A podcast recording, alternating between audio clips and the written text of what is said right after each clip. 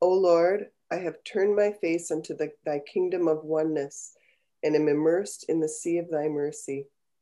O Lord, enlighten my sight by beholding thy lights in this dark night, and make me happy by the wine of the, thy love in this wonderful age. O Lord, make me hear thy call, and open before my face the doors of thy heaven, so that I may see the light of thy glory and become attracted to thy beauty. Verily, thou art the giver, the generous, the merciful, the forgiving. Abdul Baha.